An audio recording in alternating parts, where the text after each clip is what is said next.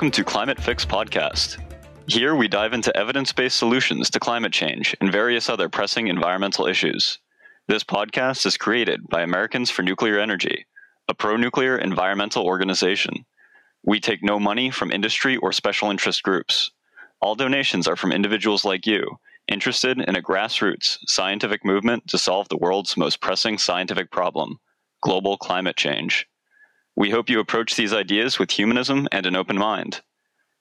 Our mission statement is as follows Nuclear energy is safe, cheap, plentiful, clean, and efficient. It has the capability to stop and reverse climate change while addressing the ever growing demand for electricity globally. We strive to educate American citizens about this technology and to dispel misconceptions with facts. We firmly believe that both human civilization and industrialism can easily coexist with a healthy environment.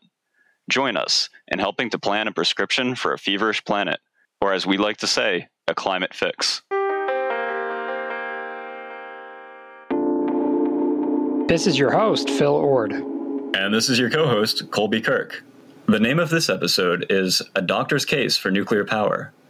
We have the privilege to talk to Dr. Chris Keefer, an emergency department physician and medical simulation specialist who is an activist for clean air and climate action, which led him to be very passionate about the benefits of nuclear power. To help out with the cause of clean nuclear power, he is the president of Canadians for Nuclear Energy and the co founder and director of Doctors for Nuclear Energy. Chris is also an avid podcaster and hosts the Decouple podcast and the We Can Do It podcast, named after the Canadian CANDU reactor. Many of us know the climate benefits of a switch to nuclear power, but along with that comes very positive downstream effects on human health. Because of nuclear producing no particulate and gaseous pollution, it can massively decrease the estimated 7 million global deaths from air pollution every year. Nuclear science is also heavily used in medicine for diagnostic purposes and treatment of disease that we could not live without in today's society. The truth is simple. Nuclear physics and harnessing the incredible power of the atom has helped humanity much more than it has hurt us. It is so great to see people with such high levels of scientific training advocating for nuclear power, even if it is outside their immediate field. The opinion of medical doctors is especially valuable as they see firsthand the major health issues affecting humankind. It is important to remember how the choice of technologies we use carry moral implications on the well being of our species, and we should always strive to lessen human suffering with all that we do. If we look at the data and the evidence, the benefits of nuclear power on health are overwhelming. It offers us all the energy we want with the lowest rate of death or injury. It produces no harmful waste that enters the biosphere. Also, it produces absolutely no air pollution with the least amount of material extraction per unit of energy. We hope that the work Chris is doing will bring more and more practitioners of health to support such an important technology and field of science. Absolutely. Energy production may seem distant and unrelatable for many people, but the externalities of pollution have tremendous impact on our health. Doctors have played a role in shaping public health policy with clean air quality standards. So we hope to see further involvement in pushing for the technologies that can actually deliver and guarantee cleaner air. Here is our conversation with Dr. Chris Keefer.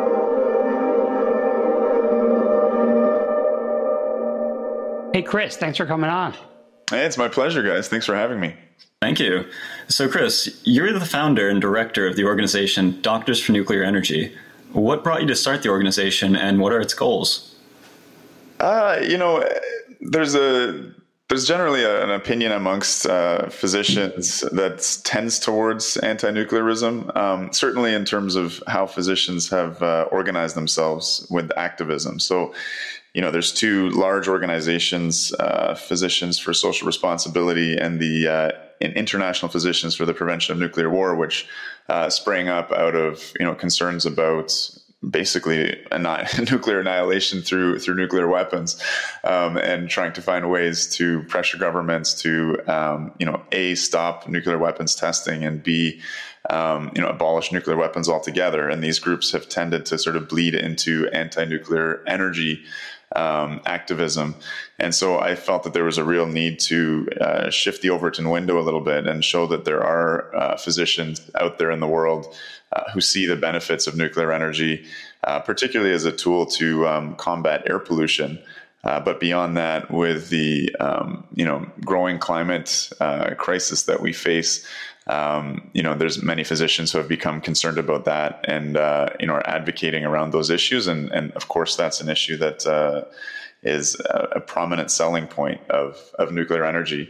You know, amongst amongst physicians, um, you know, in our in our education, we're we're taught about the social determinants of health right? So, so the the kind of upstream causes of the illnesses that we see and treat in our clinics and hospitals every day. Um, you know, and so those things uh, include, you know, things like poverty, for instance, um, and and certainly air pollution. So, um, you know, that's something that's drummed into us. And for those of us that kind of think more broadly than just our daily clinical practice, um, and have more of an activist bent, that certainly motivates political activity. And so for me, you know, what was congruent with uh, my values and, and what I'd been learning and studying over the last few years as I became increasingly concerned with climate change. Um, starting for starting Doctors for Nuclear Energy just felt like uh, a very necessary and important thing to do. Definitely does. It sounds like you know the current groups out there that uh, enlist doctors. Uh, you know, if they sort of lean anti-nuclear, at least uh, visually, uh, it's important to really set yourself apart from those groups and, and make a good case for the energy side. I mean, I, th- I, think that's paralleled as well in the in the environmental movement, right? I mean, all of the uh, mainstream environmental organizations, I think, you know, up until the early 2000s, um, were were very anti-nuclear, with the exception of you know some of the early groups like the Sierra Club, which um, you know, started off actually quite pro-nuclear um, on environmental grounds because of the incredibly small um, land and material impacts of nuclear energy, say compared to hydro dams. So, you know, yeah. early, the early, I think it was the early president of the Sierra Club was was quite pro-nuclear on those grounds. Um, but you know, in environmentalism, I'd say probably starting in the early 2000s, uh, folks like Stewart Brand.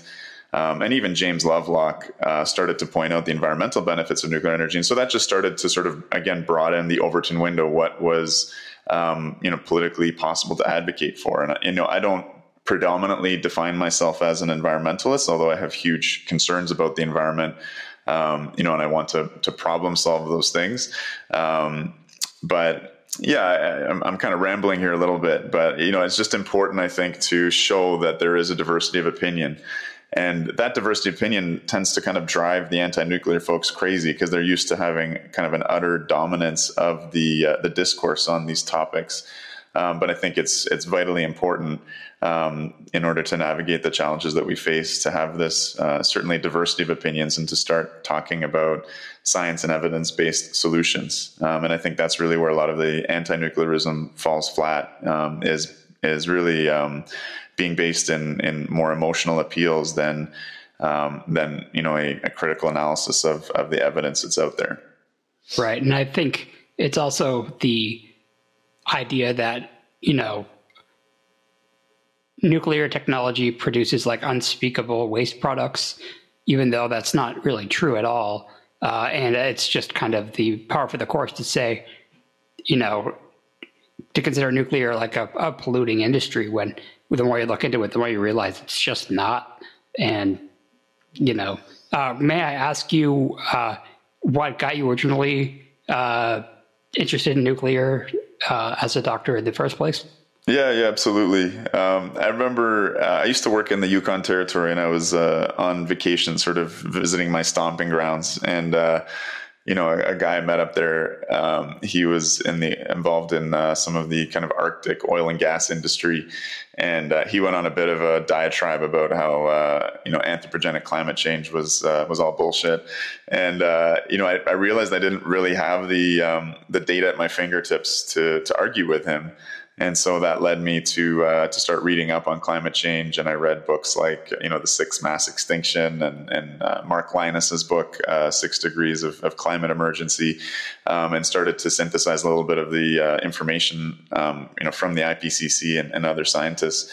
And uh, you know that led me to be a bit of a doomer for some time. Um, but particularly uh, Mark Lynas, who's one of the sort of founding fathers of eco-modernism, um, and who famously changed his mind uh, as an environmentalist on genetic engineering and later on on nuclear energy, um, started to to point me in a direction that um, you know was science based, that was based on on the scientific consensus. Because we have to remember that um, you know traditional environmentalists really respect the scientific consensus when it comes to climate change, right? Because there's clear examples of people who have qualifications and PhDs and things like that who say that anthropogenic climate change doesn't exist, but they are a tiny minority of the scientific community. And it's very important to sort of put that in context because so many of these arguments, be they anti-nuclear, anti-vaccine, you can always find you know science that backs your your cognitive biases, right? Um, mm-hmm. There will always be a few fringe scientists and contrarians who say that vaccines are, are bad or cause autism, or you know who um, who misrepresent um, the the benefits of nuclear energy and, and the potential harms, um, but they are in a in a in a tiny fringe group and so it's it's very important that we as advocates, um, you know, don't fall into those traps.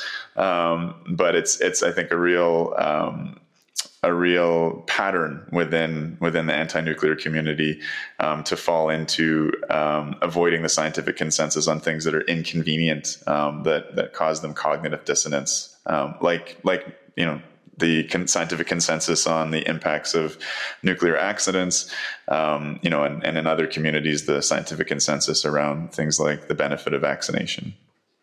In your experience, uh, do doctors and other medical professionals maintain fears about radiation or nuclear power when it comes to public health effects? Oh, absolutely. Absolutely. I mean, you have to remember that if you look at a, a pie graph of um, exposure to radiation, like background radiation that, that we're all exposed to, right? The average is about uh, 2.7 millisieverts per year.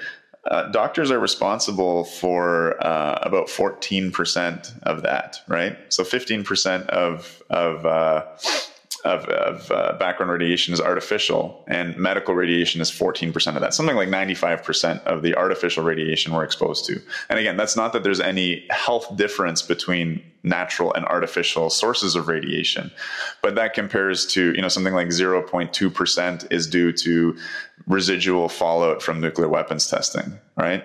Um, so I think doctors have a real sense that you know we are administering uh, you know proportionately large amount of, of artificial radiation and that there comes some responsibility with that. Um, certainly in our medical training, um, the linear no threshold hypothesis, which is this, um, you know, this model of um, uh, harms from radiation, which really defies everything we know about toxicity from any other um, potential um, mutagen or, or, or, toxic agent. It's uh, it's drummed into us in our in our studies. So you know that gives us a basis to really fear that you know potentially we might be causing cancer, right? And so you know physicians swear a sacred vow to do no harm, um, and I think that troubles a lot of physicians because there are studies in the literature um, which are highly flawed, um, which uh, you know you can read in certain ways that that suggest that you know through medical imaging, you know, doctors may be causing, you know, one cancer for every several thousand CTs that we order, for instance. And again, that's based largely off of linear no threshold assumptions, but that's that's kind of scary for a physician to to think about. Um, so so yeah, I mean, there's there's definitely uh, that element within the physician community. On the flip side of that, though, I would say that particularly physicians that have been trained, you know, in the last ten years um, and who have become pr- practitioners of what we call evidence-based medicine, um, which is um, a paradigm which which bases our um, ideas about medicine in um, epidemiologic study, essentially. Right, so it's no longer uh, sufficient to just say, "Hey, there's a mechanism at play that means that this treatment should work." We have to prove it by doing very high-quality epidemiologic studies double blinded, randomized, controlled, multi center studies, which essentially try to eliminate bias uh, from looking at the effect of an intervention. Um, and so I think, you know, particularly physicians that have been recently trained, if they apply that lens um, to looking at the evidence around uh, radiation and its health effects, um, are very convincible. Um, so, you know, to sum it up, the answer would be yes. There's there's a lot of fear around radiation within the medical community, um, despite us being, you know, the major driver of, um, you know, artificial radiation exposure. Um, but I think it's something that's, uh, you know, that, that physicians are very convincible on if if uh, if they're educated. And again, we just we just don't receive enough of that education in our formal training. Do most doctors have a positive or negative view of nuclear power that you've met? Um, that's a, a, difficult question. Like I haven't surveyed them. I mean, certainly the fact that there are you know two large anti-nuclear organizations, and again, these organizations uh, were founded based upon the horror and fear at um, at you know the prospect of basically humanity being wiped out by this you know incredibly destructive technology that we created.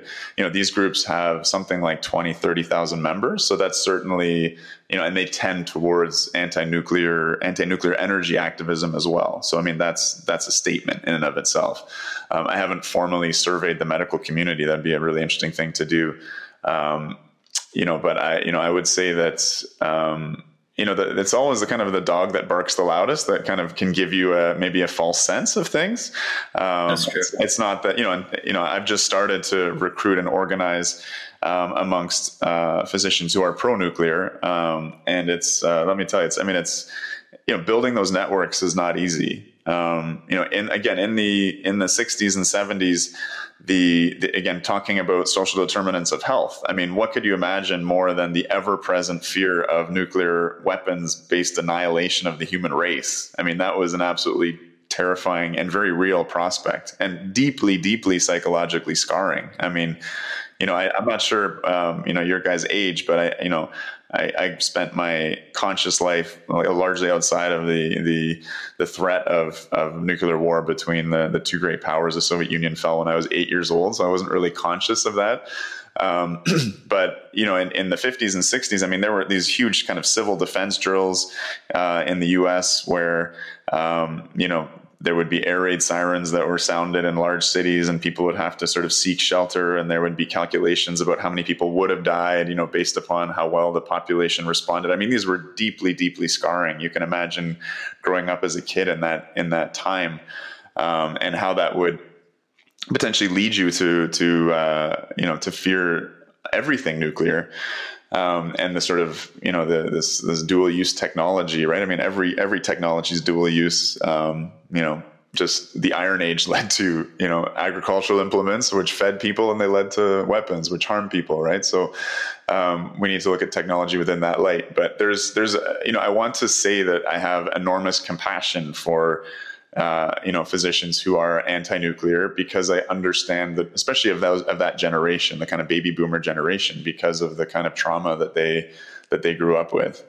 Um, and it's it's very natural um, to to have those emotions about nuclear energy, and you know these physician groups did um, campaign um, and successfully convinced uh, leaders like JFK to sign on to the partial test ban. You know, unfortunately, the way they did this was through um, hyping radiophobic concerns.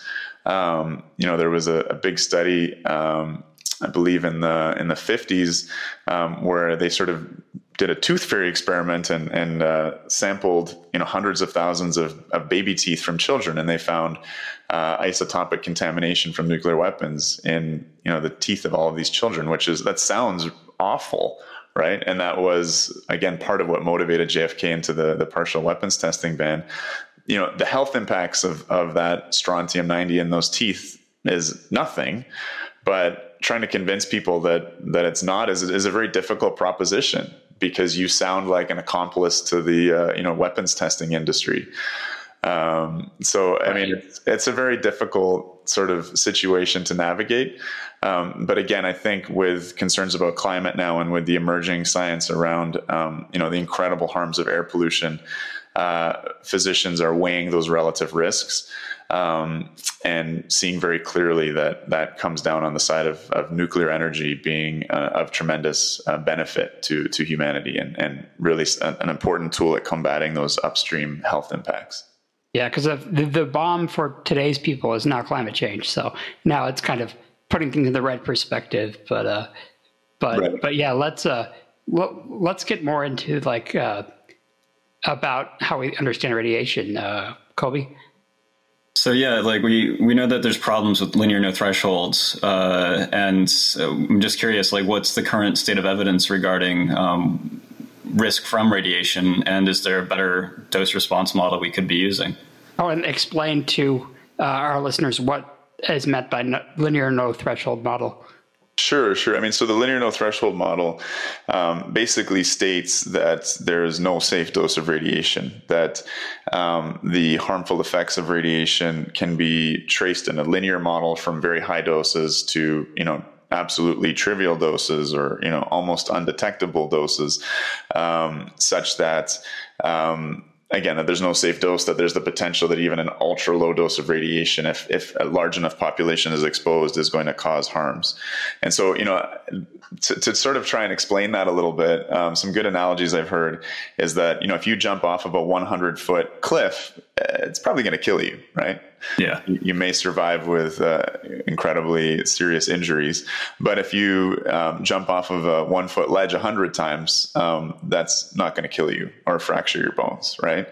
Um, you know, similarly, you know, there's this concept within medical toxicology, which is ancient. I mean, it goes back to one of the sort of founders of, of medicine, not not quite of Hippocrates era, but you know, Paracelsus, who said basically all things are poison and, and the dose is what makes the poison, right? So I like this example. I, I had a patient once who um, had some psychiatric difficulties and he ended up drinking eight liters of water in under an hour, right? Um, and what that did, it's actually, I mean, it's pathophysiologically very interesting, but um, basically it diluted the osmolarity of his blood. And because the brain has a, a barrier around it, the blood brain barrier, the brain equib- equilibrates much more slowly in terms of its osmolarity. And so all of this water in his blood sucked into his brain, which is obviously confined within your skull, and his brain started swelling, what's called cerebral edema. And his brain actually was swelling so much it was threatening to try and leave the confined space of his skull by moving into his spinal canal and crushing, you know, what we call sort of the reptile brain, which is responsible for just the most basic functions that we have, like breathing. Um, and so, you know, he required intensive care um, treatments in order to pull this water out um, and change the osmolarity of his blood.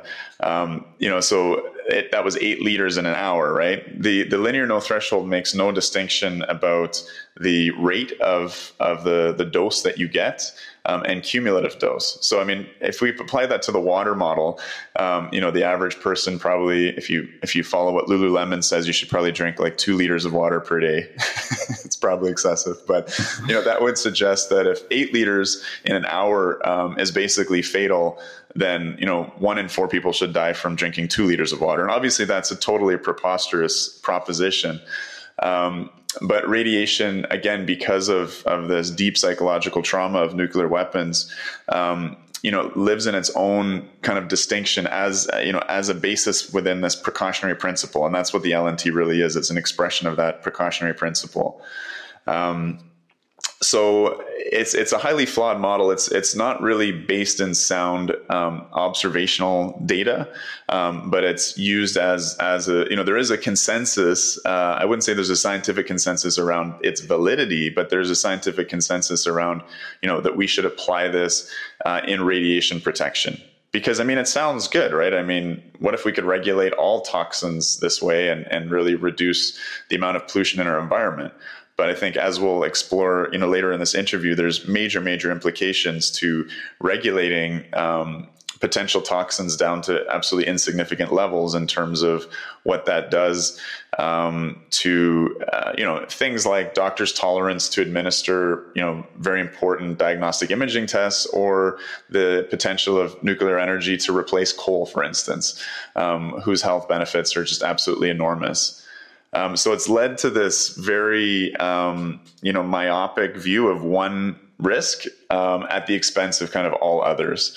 Um, and and really, you know, if you look at the logic of it, as I tried to explain with that that water or that jumping uh, example, it just it really defies reason, and it's it's really interesting that you know there's this whole field of um, radiation protection that that really uses this as their model. Um, and these are, you know, incredibly smart people who have, you know, a, a, ton of expertise in the field. And I think if you talk to them privately, a lot of them will say, "Yeah, well, this doesn't really make sense," but um, there's an industry around it, um, and it's it's the standard, and it's it's very hard to kind of overturn um, as a you know as a um, as a paradigm. Just the entrenched thinking of the day.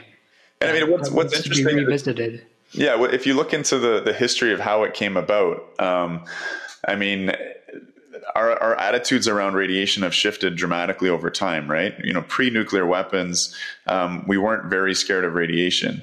Um, and you know there were people that were exposed to very high doses and suffered the consequences, right? Like Marie Curie uh, died of aplastic anemia; her bone marrow just gave out.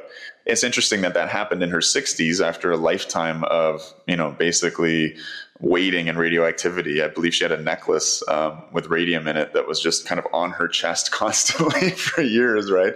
I mean, wow. it goes to show that radiation is a relatively very, very weak um, toxin in terms of being carcinogenic. Um, but certainly, you know, the radium dial painter girls that were, you know, painting radium onto watches so they glow in the dark um, and were licking their brushes, you know, if they got very, very high doses, their jaws would fall apart. And, you know, so there, we certainly have ample evidence and, and there began to be a concern around very, very high doses. But, you know, the dose thresholds that were set, um, you know, in the 20s and 30s were very high, right? I mean, it was two millisieverts per day, um, which is basically your background radiation dose for a year. Um, and you know, really, there it's very hard to show strong effects of that, um, even those extremely high doses. Um, but you know, the reduction of that by tenfold is something that I'd support. That's still you know a, a dose at which we have seen increased uh, cancer risks and and shortening of lifespans potentially by small amounts, right? I mean, atomic bomb survivors who got these kind of large doses, you know, 100 to 500 millisieverts, you know, their lifespan was maybe shortened by several months on average, right? So, um, you know, a very, very weak toxinogen. But you know, another basis upon which um, this this theory is based is, you know, the understanding of DNA when it was discovered, or the assumptions that were made about it, were that this was a structure that was extremely fragile. Right? There was no understanding when it was first discovered of all of the repair mechanisms that exist, for instance. Right and so something that I find interesting is, you know, we talk about, you know, single and double strand breaks, right? So when, when DNA is, is broken by whatever chemical stressors, mostly it's, it's, uh, you know, reactive oxygen species just from being aerobic creatures that use oxygen, right? And, and oxidative metabolism. So, you know, there's literally hundreds of thousands to millions in, of, of single strand DNA breaks every day in the average cell, right? So you can just get the scale at which our cells are constantly repairing themselves, right? Um, it's the double stranded breaks that are, are, more concerning in terms of being harder to repair, but still, there's probably 10 to 50 of those per day um, in your cells.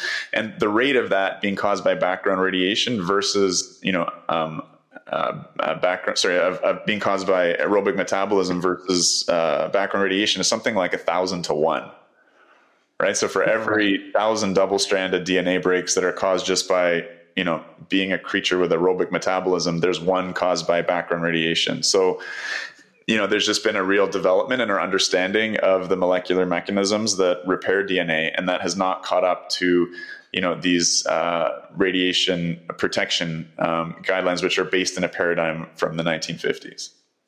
So, how would we update radiation protection guidelines if uh, if we want to go with more of an evidence based approach to that? That's a million dollar question, my friend. Um, like I said, I mean, there's a whole uh, like numbers of fields of studies. There's you know whole um, sectors of the economy which are, are based in in this model. Um, you know, I've heard that for for these kind of the scale of uh, of dogma to change, like people literally need to pass away, and a new generation needs to be born that's open minded, right? What and my dad says. Evidence. That's a bit of a dark look on things, but um, you know, I'm not terribly hopeful. It's it's a huge uphill battle. Um, and again, that's based in the deep psychology of fear that comes out of nuclear weapons. So, I think that's easy to overturn.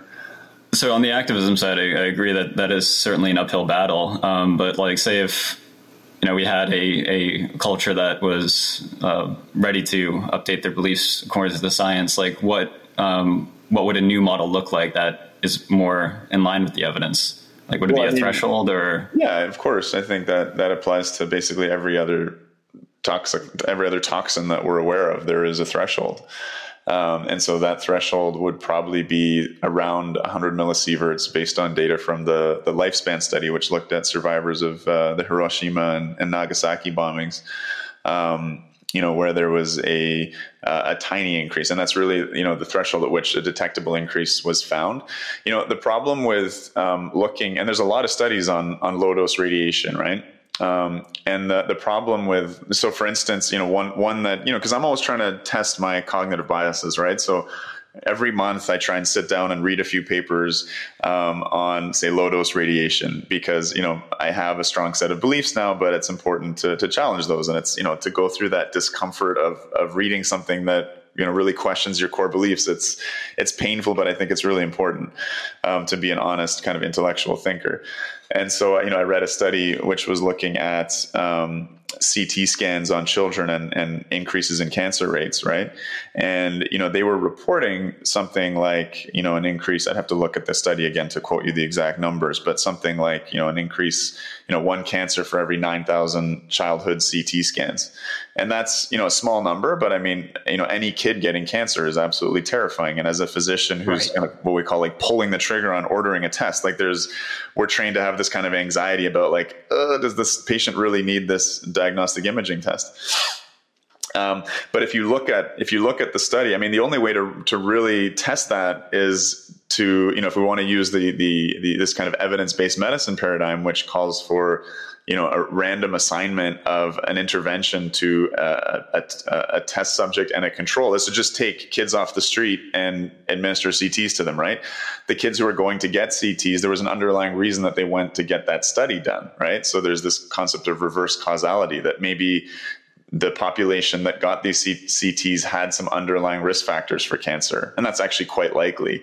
And then if you look more deeply at the study, you know, kids who got CTs of areas um, of their body that were, you know, of say of so, say of their abdomen, you know, the, the study was reporting that they had increased um, risk of getting a brain tumor, and there's just there's no mechanism that would explain that. That makes zero sense in terms of um, you know where the radiation is focused in in these types of CT scans. So um, there's all sorts of kind of confounding variables when you're trying to find an effect um, that may or may not exist at an extremely, extremely low incidence. Um, so I'm actually forgetting what your question was in my little tangent there. But oh, yeah, we're going on trade-offs, yeah. and uh, so and like there's also uh, the concept of you know if, if you're having 9,000 CT scans. Uh, how many lives is, are those scans saving uh, out of the 9,000 or at least improving? Oh, and absolutely. So, yeah. yeah. It's not like there isn't, you know, an, another cost to consider here. And let me let me tell you, like this is something that I find very interesting about people's perceptions of the precautionary principle and you know risk from technology, right? So when there is a direct individual benefit, people are not radiophobic, right? So I'll have as an emergency physician, I see lots. I mean, kids fall down and hit their head all the time, right? Mm-hmm. And parents are terrified that they've you know got bleeding on their brain, and I mean that's something that we need to assess for. So literally every shift I work as an emergency physician, I'm, I'm assessing children who fall and hit their heads, right? Um, and I'll tell you that there is a large, maybe not quite the majority, but a large number of parents that you know are like demanding that I do a CT scan of their of their child's brain, right? Um, which is a dose of around two millisieverts. That's the equivalent of your annual background radiation in two or three seconds, right? Um, and so there's no radiophobia there, right? But when when you talk about hey, but there's a collective benefit, like this benefit to the commons, to you know the air that we all breathe of using nuclear energy, for instance, um, and you know, even in the setting of a catastrophic disaster, um, you know, like Chernobyl, where, you know, the surrounding populations were exposed to cesium, radioactive cesium afterwards, over a 20 year period, they got um, the equivalent of one full body CT scan worth of radiation from cesium, right? Um, again, not administered in a second or two, but administered over 20 years. Um, you know, you start to put that in perspective, and unfortunately, people just they can't they can't make that link. Or you know another example is you know people's uneasiness about genetic engineering and you know using genetic engineering to to problem solve some of our agricultural challenges. There's an immense preoccupation and fear with that. Um, but you know, the use of uh, genetic engineering and biotechnology to create insulin for diabetics, for instance, I mean, that's that's never questioned, and rightly so. Um, and you could make that yeah. argument again with, you know, I, I just, I'm dwelling on this because I think it's really important, but you could make that argument with uh, antibiotics versus vaccines, right? So, you know, you, you get your poke and yes, you're, you're getting individual protection, but you're doing something um, collectively for your community. And it's really, I mean, it's probably the, the most important invention in human history in terms of improving quality of life is vaccination, right? Um, but uh, we we have you know I have parents begging me for antibiotics for viral infections, and I mean there's very real risks from antibiotics. You know the, the rate of life threatening allergic reactions is not insignificant. Um, yeah. So there's a real difficulty, and maybe it's just because humans are a little bit you know selfish people. Um, or selfish organisms, but you know, I think there's a real need. Um, you know, you talked about how do we change some of these perceptions. I mean, some of it's just uh, you know, effort needs to be put in to do that, right? And this idea of creating a culture of civic responsibility. I mean, I would love to see, and, and I think we're starting to see that with the COVID vaccine va- vaccination programs. I mean, physicians on social media are all posting pictures of themselves getting the vaccine, trying to set like, a, you know, act as a role model. I mean, Elvis Presley has a famous photo of him getting the polio vaccine. Like, we need kind of cultural influencers to to be examples and also to have that kind of messaging of I'm doing this for the community like it should right. be a beautiful thing to get vaccinated. You should be proud of it. Um, so I think you know there's the opportunity to shift the culture on that sort of collective versus individual benefit, but it takes work. So you were Definitely. talking to you, you, talk a bit about you know CT scans and MRI scans. Um, you know, and you also kind of talked earlier about how you know the medical field administers a lot of uh, tests that uh, use ionizing radiation. Uh, could you tell us, like on your daily, on a daily basis as an ER doc, like what are some of the myriad of necessary medical procedures that rely heavily on ionizing radiation and even radioactive isotopes? And when, if ever, do they become dangerous? Yeah, I mean, so I, I, order a fair number of, of CT scans per shift. I got to say, the Canadian medical practice is certainly to order less CT scans. Um, and you know that's partially because of you know various you know, medical legal environments. If you you know there's this huge fear of kind of missing something in the states, and there's a huge availability of the technology. So you know there's a difference in in the rates of CT scanning, and you know a lot of what we do is we we are kind of resource stewards. Um, you know because there's a lot of unnecessary scanning that occurs, right? Um, and I used to use fear of radiation as a tool to convince patients not to get an unnecessary test right? So that was kind of interesting. And I've, you know, it was actually hard to change my practice because it was highly effective. You know, if, if I had a patient in front of me and it was so clear that they didn't need this exam, um, that was a very effective tool saying, well, you know, there's a risk you could get cancer from this test. Um, and I've really changed my practice in that regard because it's just not intellectually honest based upon what I know now. You know, other things, um, there's other imaging tests um, that, re- that rely on, on administering radioactive isotopes. Um, again, in emergency medicine, it's more about making diagnoses. Um, but for instance, for blood clots in the lung, we do uh, something called a, a ventilation circulation matching study where we'll administer isotopes through the blood and through breathing and see if they kind of match up in the lung. It's a little bit technical. You know, on the treatment side, um, this is stuff that happens outside of the emergency department, but certainly, right. um, you know, there's the field of radiation oncology where extremely high doses of radiation are administered. Um, and this is something that, again, really points away from the linear no threshold hypothesis because the kind of doses that are given uh, for instance, um, even for say breast cancer, um, or say in the treatment of leukemia, are you know if you added up the dose that's given over a period of you know weeks to months, it would be universally fatal. Right, you know, you start getting into ten sieverts of, uh, or eight to ten sieverts of uh, ionizing radiation exposure acutely all at once, and no one survives that. Right, but we give doses probably 10, 20 times as high as that, what we call fractionated. So we do it over time. You come in and you get, you know, four sieverts, you know, to, to focused on a particular body part. And then you come back two days later, you get that dose again and again, and you add that up and, and you end up killing the cancer because you've given these extraordinary high doses over time, right? The linear no threshold hypothesis would say that there's no distinction about you know when you get those doses the rate at which you get those doses which is clearly preposterous right? Um, you know, my my father has prostate cancer, and there's a treatment um, that is promising, which which involves tagging um, lutetium 177, which is a, an alpha emitter, a very potent alpha emitter and you tag that to um, a tiny protein that's very specific for a receptor on that's expressed on prostate cancer cells. And so this isotope is carried to um, just the the tissues that are that are cancerous and you know ionizes those those particular cells and kills them off. So there's you know potentially very targeted treatments.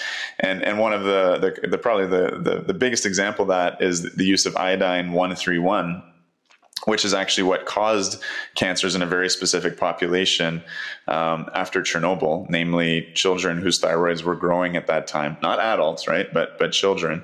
Um, the treatment for thyroid cancer is actually the same isotope, iodine one three one. And that's really interesting because iodine is is sucked up. There's no there's no tissue in the body that concentrates an element as strongly as the thyroid gland. And so if you get a thyroid cancer and that thyroid cancer spreads throughout the body, and you give iodine one three one, that isotope is drawn up selectively just by that tissue. So we have incredibly effective treatments for thyroid cancer. I mean, so those are just some some examples. Um, you know other uh, examples of our use of, of radiation in healthcare um, and a, a, kind of proud Canadian example and a proud CANDU example. Uh, the CANDU is our our uh, um, Canadian design um, for our nuclear reactors is that we produce um, cobalt 60. Um, which is a strong gamma uh, emitter and is used to, you know, the, the cobalt 60 that just one of our nuclear facilities in Canada produces sterilizes 40% of the world's single use uh, surgical instruments. I guess wow. that's incredible, right? And you know, we produced enough cobalt sixty this year to sterilize twenty billion pieces of uh, personal protective equipment or twenty billion COVID swabs. So, I mean, it's it's absolutely incredible the, the, the positive contributions of nuclear technology to health. Um, right. And I think it, I mean, it, it, it, I don't just think, you know, it far, far, far outweighs even the worst nuclear accidents like Chernobyl. Right. And I and I tell people, look, man-made radiation has saved so many more lives than it has ever taken. It's it's it's crazy. It's crazy. It's like a, it's a it's a miracle like unlocking this amazing technology just it's so useful to us. So mm-hmm. I mean, and yet there's that threat of nuclear war, right? And and that right. would drastically change the metric. Right. Um, and that's why I mean that's that's a very again I really try and and you know if you're if you're um, engaging in uh, arguments with anti-nuclear folks I think it's important to sort of um, you know come at them with compassion and that's that's how I try to do that is to understand where their fears are coming from and you know address those deeper psychological drivers because that underlies so much of human decision making how we make our opinions right um, is not necessarily you know a sober assessment of the evidence, but rather what our psychological drivers are, and that's a very legitimate fear to have. Yeah. So you mentioned uh, how cobalt sixty is produced from uh, you know nuclear reactors in Canada. Um, can you tell us more about how like other special radioisotopes are, are produced in medicine? Is it all from uh, you know nuclear reactors for energy, or are there dedicated reactors? No, there's there's certainly dedicated uh, medical isotope reactors all over the world, even in countries that outlaw um, nuclear reactors for energy production, like Australia. Australia. yeah, yeah. I mean, I'm not. This is not. I'm, I'm kind of wading a little bit far from my my area of expertise, so I, I can't really go into a lot more detail on on this topic. But um, certainly, you know, as a Canadian, I'm, I'm super proud of our Cobalt 60 production. And yeah, well, the, a little bit about that as a result. The the reason why I bring that up is that a lot of people don't realize that you you can say you don't want nuclear, but if you don't have nuclear, you don't have the ability to make these isotopes that are needed to save lives. And uh, so to say we need to just ban ban nuclear is almost sentencing people to death. So oh, it's, it's, it's completely insane. I mean, I had an argument recently with someone who was talking, you know, in those kind of terms, or who just, you know, had a very. She uses the linear no threshold argument to to say that, and again, it's this analogy of jumping off a hundred foot cliff versus, you know, taking a one centimeter step down, right? She she says that well, if you take the radiation released by Chernobyl and you you know apply that to you know seven billion humans, then you're going to have a million cancers or something like that, right? It's an absolutely insane argument to make. Um, and I asked her, "Hey, do you have smoke detectors in your house?"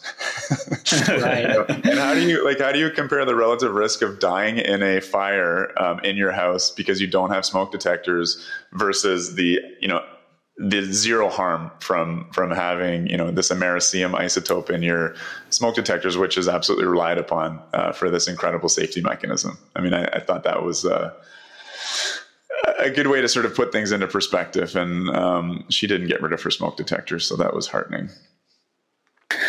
For sure. I, I, don't know if I heard this somewhere. I don't know if it was a rumor or not. I probably shouldn't even bring it up if it might be a rumor, but uh, I heard somewhere that like Michael Douglas, who was in uh, the China syndrome, he was like was treated for cancer, I think, with some isotopes, uh, and then he was like he kind of changed his mind a little bit on radiation and stuff. But I don't yeah. know. That's probably just a rumor. I don't want to say anything, but yeah, no, uh, I, I, but it's it's it's interesting these uh the, these isotopes and you know how how in the future they can even you know you can tag them to antibodies or whatever and uh, basically make a specific attack on a very specific type of cancer uh, to basically nuke it. So yeah, I mean, if we can, if we could do to uh, other cancers what we do to thyroid cancer, it'd be incredible. Of course, you know, cancer is uh, such a, you know, this it's this use of kind of one term to describe so many different disease processes, and you know that elusive kind of cure for cancer is, uh, I think, will remain to be as elusive as, say, you know, for the nuclear nerds out there, uh, fusion for serious energy production. Um, it's just it's not an unsolvable problem, but it's solved in in tiny little steps along all along the way. Um, and it's incredibly frustrating for for physicians and you know for someone who has a member of my family who's uh, who's dealing with cancer. What are some policy or procedural examples in medicine where patients are restricted from potentially beneficial treatments due to restrictions on radiation exposure? Um, you kind of talked about this with the MRIs again or like the CT scans. Yeah, no, MRIs don't have ionizing radiation, but yeah, with C- I'd say that's the main thing is is um, you know that that decision making that goes into when to order a CT scan, and um, I would say that for for most physicians, that decision making does hinge on the LNT hypothesis and a fear of of the use of ionizing radiation. Um, you know, I think the fear of missing something is is higher for most physicians. So in general, um, we probably still over order CTs um, more on a resource utilization um, perspective than um, than anything else. Um, but uh, you know, there's there's a, an example that uh, has come up recently, and that's the idea of using um, radiation for the treatment of uh, you know severe COVID pneumonia, this kind of cytokine inflammatory uh, response that um, is responsible for probably most of the deaths related to uh, COVID pneumonia. Um, you know, and prior to the use of antibiotics, um, radiation was used as a treatment for, especially for viral pneumonias. Um, the problem is that it's very, very hard uh, to to assess the quality of the evidence, or certainly, I mean, the quality of the evidence is very poor. I should say it's it's quite easy to assess the quality, um, which doesn't mean that it wasn't effective. It's just in terms of the standards of evidence that we apply now. Um, most studies that were done, you know, even before the 1990s, uh, you know, the, the validity of their findings is highly questionable. Um, and so it's certainly a potentially promising treatment. Um, and there have been some series of patients with COVID pneumonia that were treated and improved, but, you know, we're trained to be highly um, critical and analytical thinkers in medicine and to to really kind of poo poo a lot of things and say, you know, well, they might have just gotten better because that was the natural course of their disease. And the radiation may you know there's such a temptation in terms of human logic to confuse correlation with causation. Um, but certainly i think that's promising. And and there's um, certainly i think there should be research done on it. And, and there's an impediment to that research being done which is which is radiophobia. Um, so i think that would be um, you know a very uh, recent and compelling example of where fear of radiation may be impacting uh, medical care and, and resulting in, in people not getting the maximum benefit. But again, it's an experimental treatment. Um, so it's, it's a you know it's not as, as cut and dry as as some uh, pro nuclear advocates uh, might paint it as being. I mean, if I were dying, I would definitely try to do something. You know. Yep. No, I'm in the same boat. I would uh, I'd give it a shot for sure. And that's I mean that's what we do with uh, clinical trials for cancer, right? If you have a disease that's looking like it's going to be universally fatal, then you enter into clinical trials and you volunteer to uh, maybe be a part of a discovery of a new treatment or treatment protocol, um, even though it entails risk because it hasn't been done before. Yeah, sure. And so, um, like some of those like widely uh, like largest studies on uh, radiation exposure and dealing with nuclear accidents. Um, we have the United Nations Scientific Committee on the Effects of Atomic Radiation, um, UNSCEAR. Mm-hmm. Uh, and do you think um, they did a good job accurately reporting the public health outcomes of both Chernobyl uh, and the Fukushima meltdown events? Yeah, so I think this this gets back to this theme of the scientific consensus, right? Particularly when you compare um, the UN SEAR reports to um, those of you know these alternative reports um, that have come out, and which really the public um, makes uh, most of their assumptions based off of um, these alternative reports, right? So the UNSCEAR reports, um, the the Chernobyl Forum report, for instance, this was you know around hundred experts from uh, you know, and these are the most respected experts, um, you know, scientists who are published in the major peer-reviewed journals. Um, so they're drawn from the three affected countries, uh, you know, Russia, Belarus, and Ukraine, and eight UN agencies, including the World Health Organization, you know, the Food and Agricultural Organization, um, and and UNSCEAR amongst others, right? Um, and they're you know they're using the best methodology. You know, I was talking with Dr. Geraldine Thomas, who's the uh, director of the Chernobyl Tissue Bank, and she was you know describing some of these uh, consensus.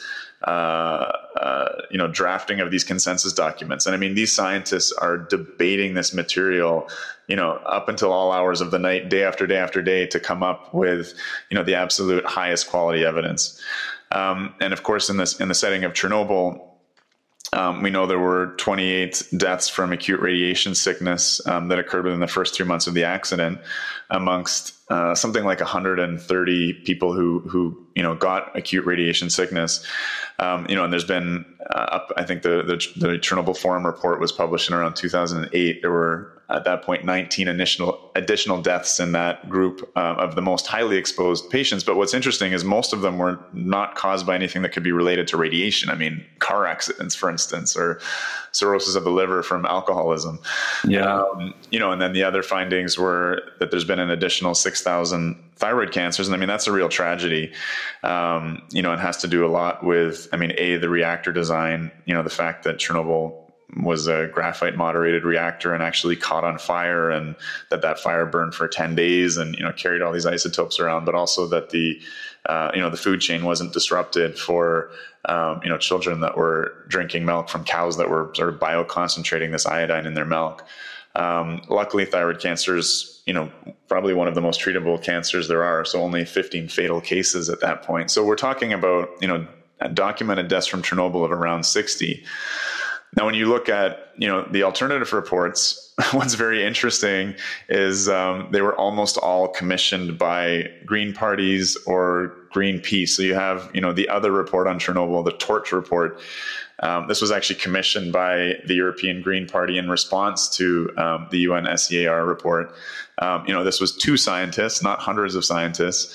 Um, and you know their main criticism was you know that the LNT was not being replied, uh, applied to countries that had had you know far lower dose rates, um, and therefore that you know you know tens of thousands or hundreds of thousands more people were um, killed by Chernobyl. Right, so you know it's just it's the, these other reports are not based on the scientific consensus. They're you know um, funded and uh, sponsored, you know, by very ideologically driven entities who are seeking an answer that's congruent with their biases, right? So this is just not good science. Um, and I mean, I could go through some of the other reports, but they're very similar in terms of, um, you know, there was a, a Russian report. Um, the author was the uh, founder of Greenpeace in Russia, for instance. Um, and his his report, although you know published in the National Academy of Sciences, was not endorsed by them whatsoever, was not peer reviewed, and has been just decimated by experts in the field. So, unfortunately, the public tends to uh, cling to those kind of numbers. And you can remember the HBO series on Chernobyl. I think they quoted something like 200,000 deaths based off of a Greenpeace quote unquote study. Um, so, you know, there's uh, a real problem here that in, in terms of science communication, that the actual scientific consensus has not been well communicated to the public. And yeah. the, person, yeah, the person who actually did the HBO show, uh, his name's Craig Mazin. He mm-hmm. is outwardly pro-nuclear, by the way, just so people know. But uh, but yeah. those scary numbers grab eyeballs, right?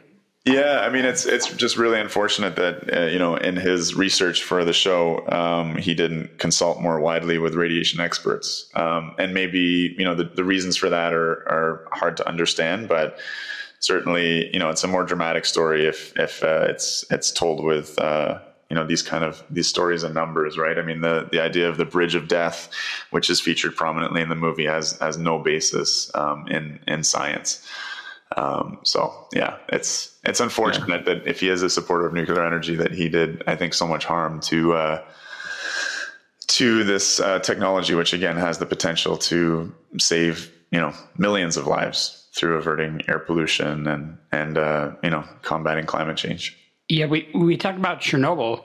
Um, what what have you read about Fukushima? Uh, are you at all worried about what happened at Fukushima for public health? I haven't studied Fukushima as closely, um, yeah. but no, I mean particularly, you know, the the the only outside of acute radiation sickness at Chernobyl, which no one received a significant a dose um, uh, high enough at Fukushima to cause uh, acute radiation sickness.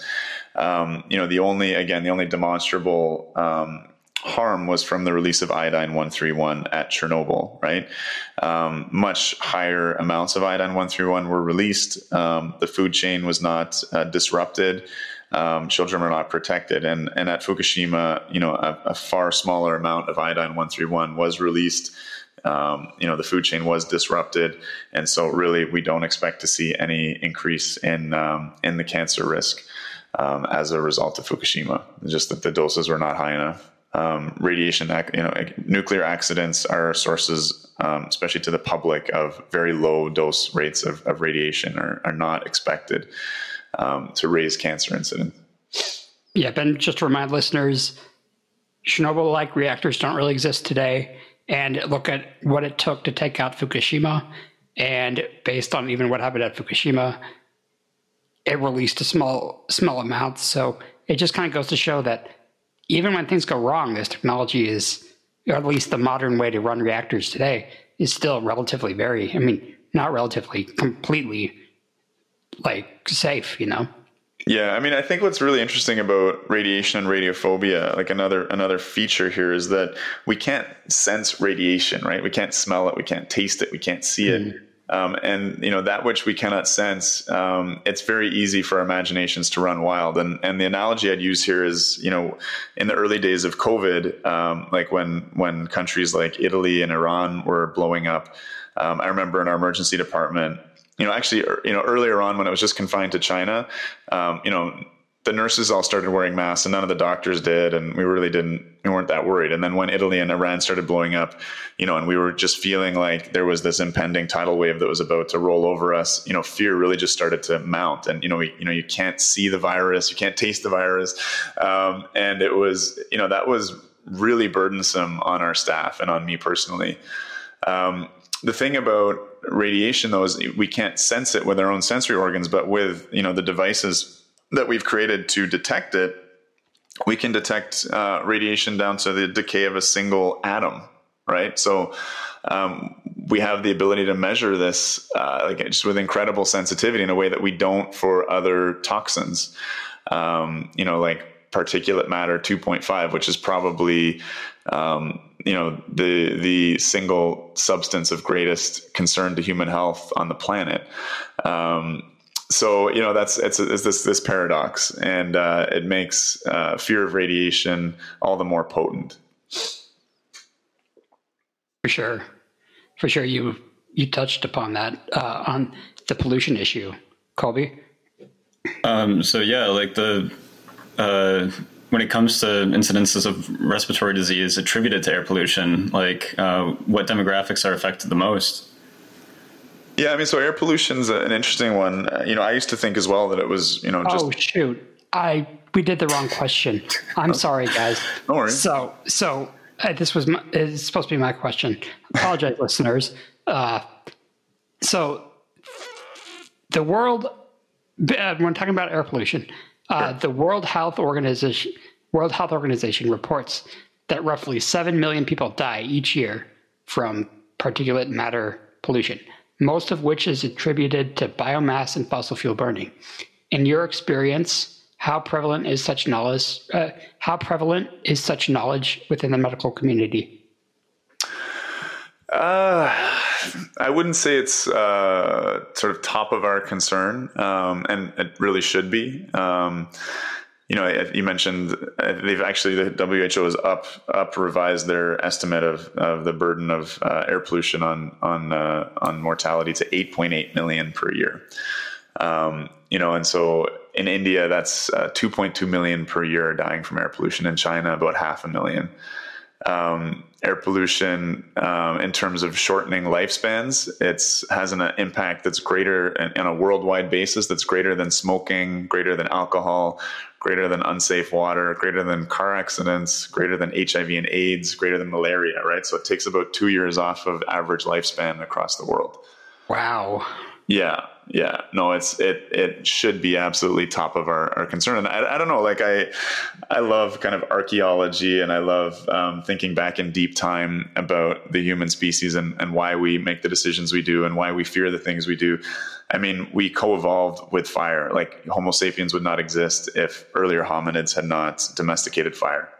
Um, so it's something that you know is highly dangerous and risky um, technology, but it's just kind of fundamental to our existence. And so, you know, it's as I learn more about the health risks um, or the the lack thereof in terms of low dose radiation and the relative risks compared to other problems in the world. You know, I realized that I'd spent a lot of time around campfires in my life. Um, you know, I, I lived in the Yukon for a number of years and lived in the backcountry for, for quite a while and cooked over campfires and you know, I probably smoked the equivalent of, you know, five or six years worth of cigarettes. Um, and now when I, you know, I'm in the city and I see someone with a, you know, I see smoke coming out of someone's chimney because they have a fireplace at home, I'm like, what are you doing? Like, you know, it's, it, that's, that's like having a, a an 18 wheeler idling outside of your house in terms of the equivalence of, of the air pollution. Um, but we, we have such a tolerance for it because it seems natural, right? So, right yeah, I mean, it should be for physicians. It should be a major issue in my my home province here of Ontario. We phased out coal um, through um, turning on six nuclear reactors, um, replacing ninety percent of the energy that was needed to get rid of coal, and um, you know, it, it, had a dramatic impact on health. Um, I see far fewer cases of you know severe asthma uh, in my in my practice, um, but of course you know, air pollution, it's, it's not just about the respiratory system. Certainly, uh, you know, we can document permanent lung function changes in, in 50% of children in Delhi as a result of air pollution, right? Just if you uh-huh. actually look at pulmonary function tests, major, major impacts that will stalk them for the rest of their lives. Um, you know, asthma, chronic obstructive pulmonary disease, but you know these this particulate matter crosses um, into the into the cardiovascular system and is distributed throughout the whole body. So, vascular disease like heart attacks, strokes, um, you know, a large burden of that is caused by air pollution, and even you know reproductive issues like preterm birth. The rates of preterm birth in areas with heavy air pollution are dramatically higher, um, and you can think of that as a vascular disease again because of the placental interface.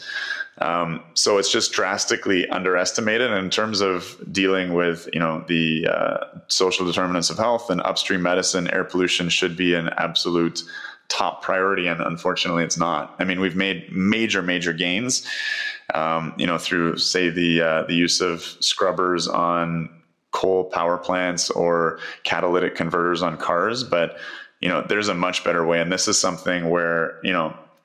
I still wouldn't argue that there's a linear no threshold and that you know a single um, particulate uh, matter is, is going to induce a cancer or another disease process, but we should be regulating air pollution far, far, far more aggressively in terms of in terms of its impacts on human health. Yeah, I mean, even even people who don't want to, you know, acknowledge, you know, the climate issue, uh, you can you can win on an argument for nuclear just on the air pollution alone, you know? You should be able to, yeah, definitely. There's a uh, a great um, blog called Thoughtscapism, and I, I, never remember how to pronounce this woman's last name, but Lita Rush or something. She's Finnish, um, and she did a really interesting analysis on um, you know the merits of evacuating the Fukushima exclusion zone.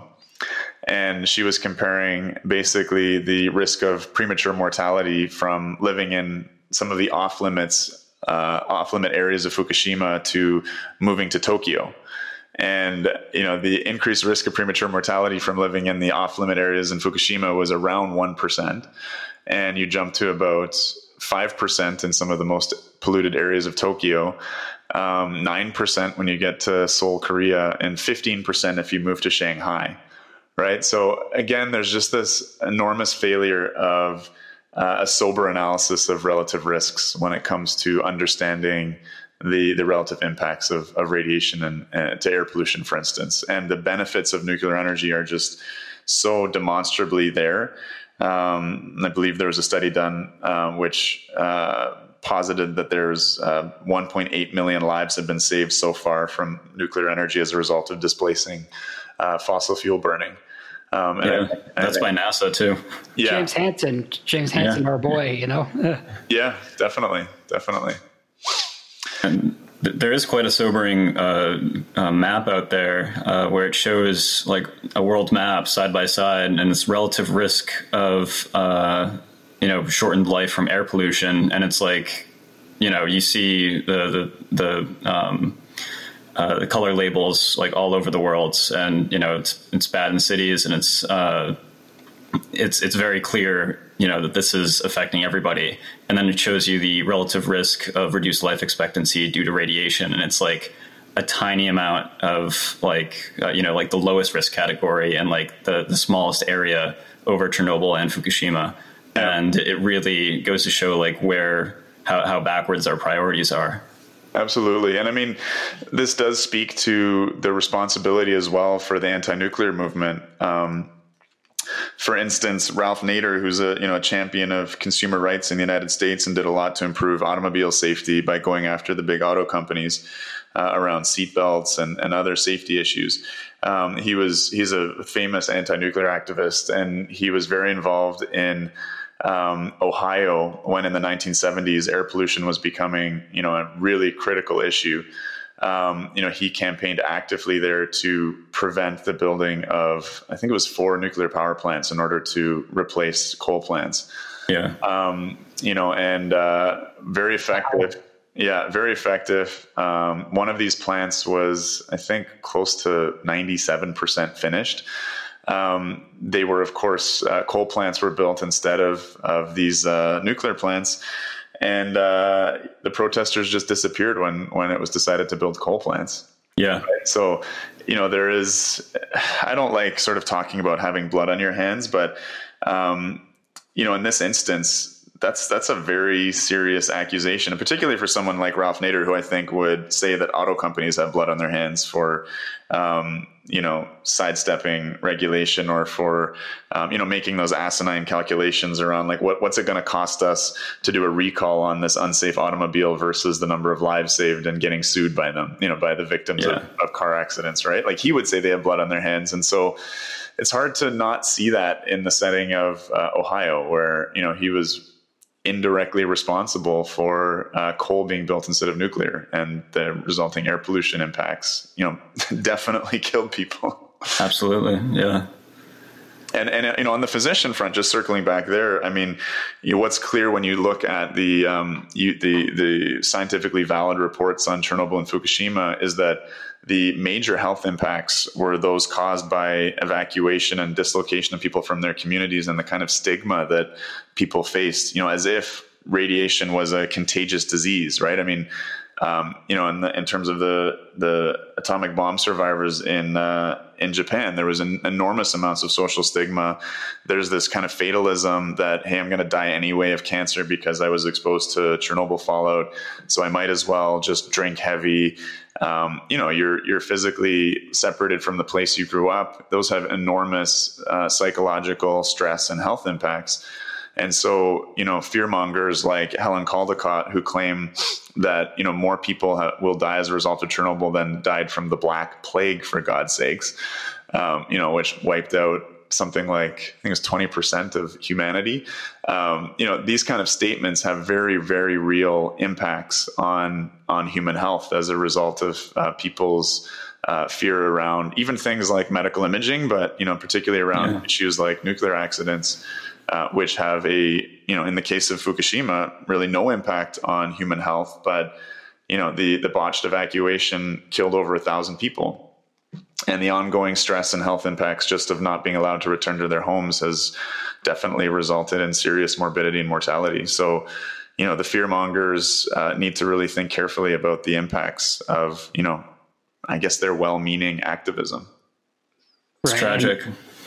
Yeah, I was I was also going to say like what humans are learning to get good at is minimizing risk, and that is uh, an important thing to have in mind. And in order to do that, we need to have the right information. So uh, it's always good to second guess what your preconceived notions are, and you know, like give yourself, like you were saying, you you you try to do some research to um, pull, uh, to acknowledge your own biases, and I think that's very important, uh, especially now in the age of such misinformation. You know.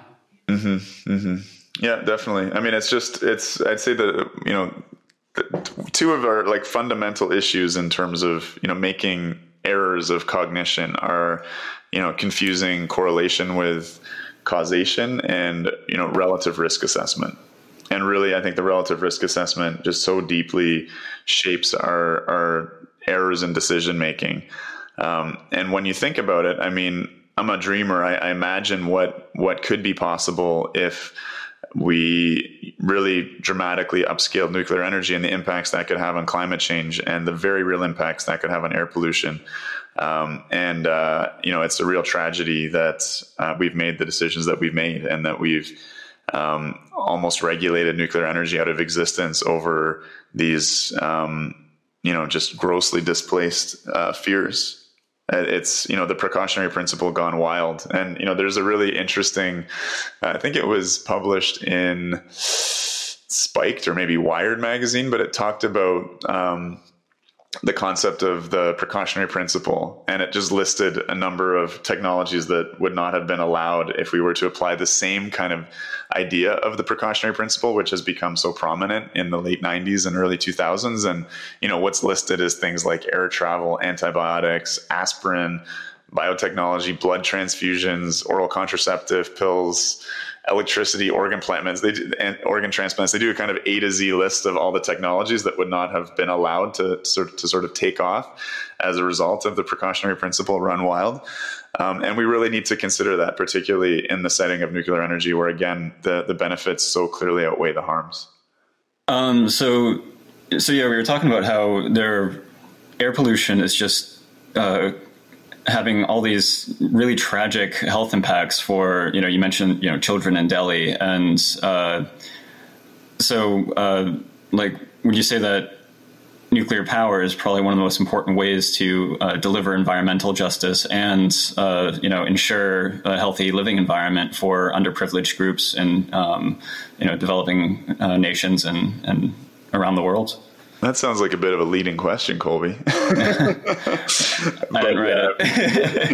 the answer to that would be yes, an enthusiastic yes. I think nuclear wins on on uh, every metric in that regard, uh, on the air pollution and on the climate change front. It's uh, it's a no brainer, um, but we are fighting an uphill battle against a lot of uh, cognitive biases and against the legacy of the fear of nuclear weapons.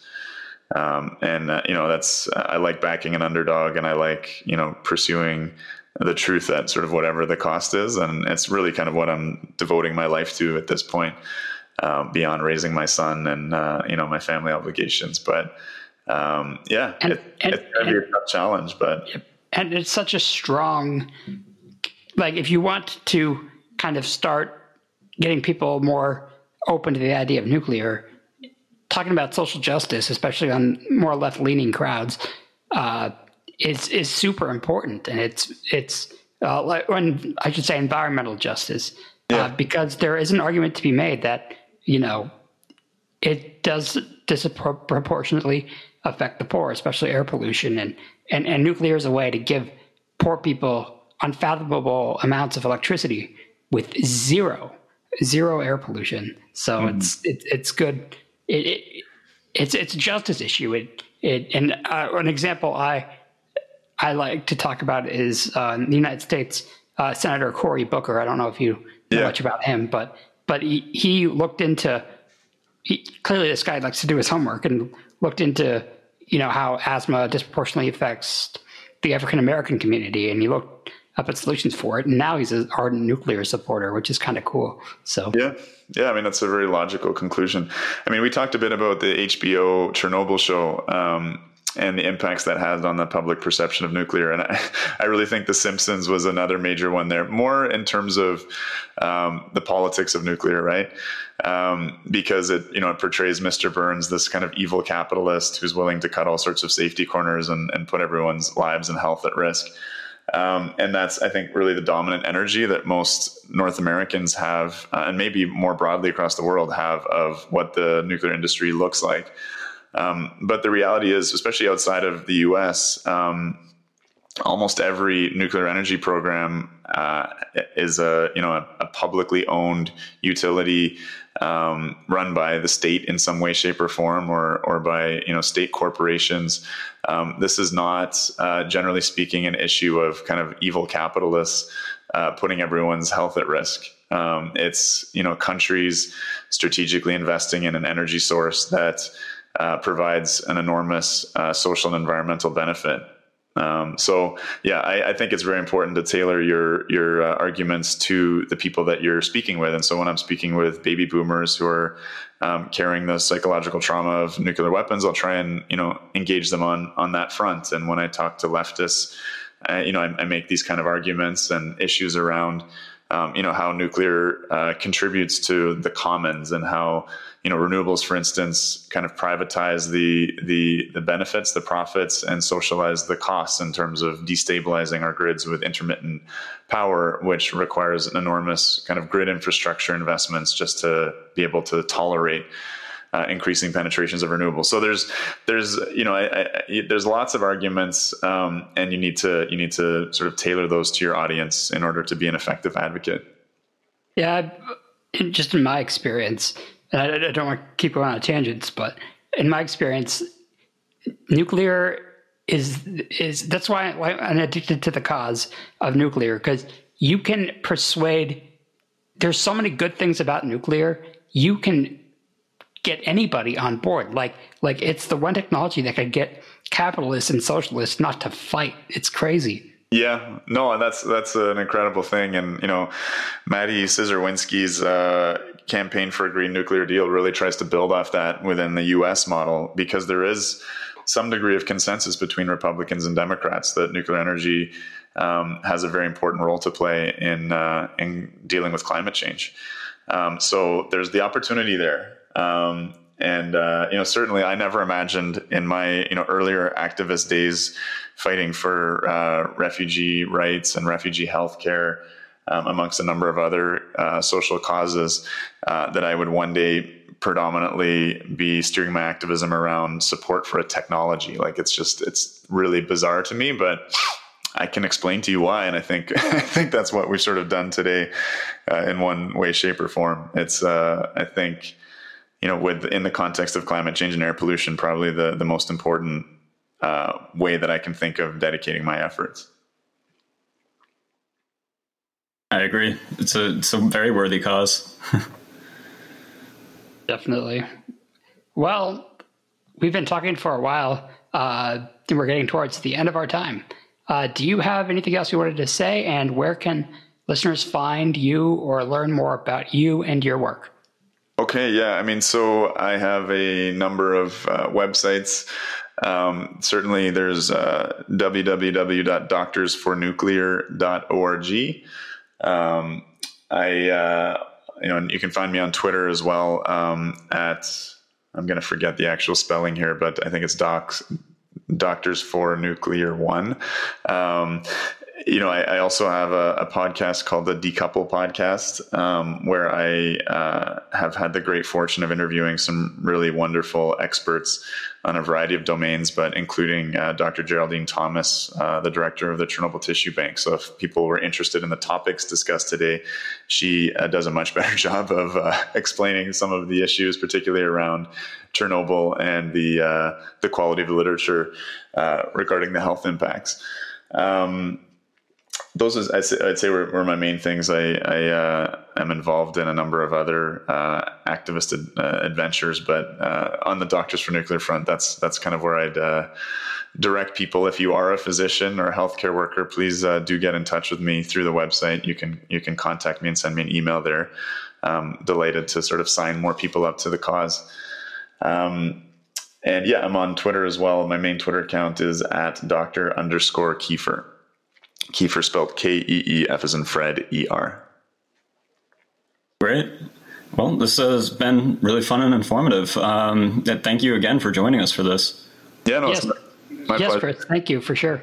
Yeah, my pleasure, guys. Thanks for doing what you do as well. It's uh, great to see some more uh, podcasts out there and uh, you know creating a bit of an ecosystem where we can tackle a variety of different topics. So, thanks for doing what you guys do. Well, that was a great conversation with Dr. Chris Keefer. We covered so many different topics and had some interesting tangents along the way. Yeah, that is what I love about the subject of nuclear power. It has so many implications in our lives. The health benefits of this technology are not stressed nearly enough, and it was good to learn about them in detail from a real doctor. Nuclear technologies are good for public health, not just in terms of clean air, but also providing medicines and medical diagnostic options we wouldn't otherwise have. Yeah, for sure. What I took away from this episode was the importance of doctors' voices in getting the general population to see how trustworthy and beneficial nuclear power actually is. It will take quite a bit to undo a lot of the irrational fear of radiation and the mistruths surrounding nuclear from the 70s and 80s. If we start having large portions of the medical community coming out and praising nuclear in line with scientific evidence, it could really get the attention of policymakers. Right now, nuclear power in the United States is in dire straits, with plant closure after closure after closure, and very few people are speaking up about it. There is so much clean energy on the line here. Hopefully, we can have physicians join panels before government officials to explain what we risk losing in terms of human health. It will take quite a shift in thinking, as historically, medical professionals have had a negative view of the term nuclear since the threat of nuclear war on human life was incalculably grim. But nuclear power, on the other hand, should start to become a doctor's best friend to fight air pollution, similar to the way vaccines protect us from infectious disease. The more scientific experts we have on the side of nuclear power, which is backed up by very compelling evidence, the more the public will hopefully be open to reconsidering such a wonderful energy source. Absolutely. A great deal of nuclear advocacy focuses on the climate benefits, which are valid, but the fact that it has saved so many lives and could be saving millions more from air pollution, well, we could be leading more advocacy with these points. The trade off of misusing the precautionary principle is very real and certainly applies to nuclear technologies. We know nuclear energy can replace fossil fuels and save millions of lives in the process, which is why it's important to emphasize this when advocating for this technology. All these things are super important, and we hope listeners enjoyed the discussion this episode. This has been a doctor's case for nuclear power. We'd like to thank Dr. Chris Keefer for joining us, and thanks for tuning in. If you like what you heard and want more content, you can support Americans for Nuclear Energy's Climate Fix podcast on a per episode basis with Patreon. Link in the description. To support Americans for Nuclear Energy and our general mission, visit our website at www.americansfornuclearenergy.org. All words. Again, that's www.americansfornuclearenergy.org. We have a link to donate with PayPal under the Mobilize page. You can also purchase some Americans for Nuclear Energy swag under our store page. This will really help us pay for the little things, especially online service fees, to keep our organization running. You can follow us on Facebook, Twitter, Instagram, Tumblr, and YouTube. Lastly, we really want your feedback. Let us know your thoughts, questions, and concerns. We have a message form on our website under the About section, or you could email us directly at main at americansfornuclearenergy.org all words. Again, that's main at americansfornuclearenergy.org. Thanks for tuning into this episode of Americans for Nuclear Energy's Climate Fix podcast. We'll see you next time.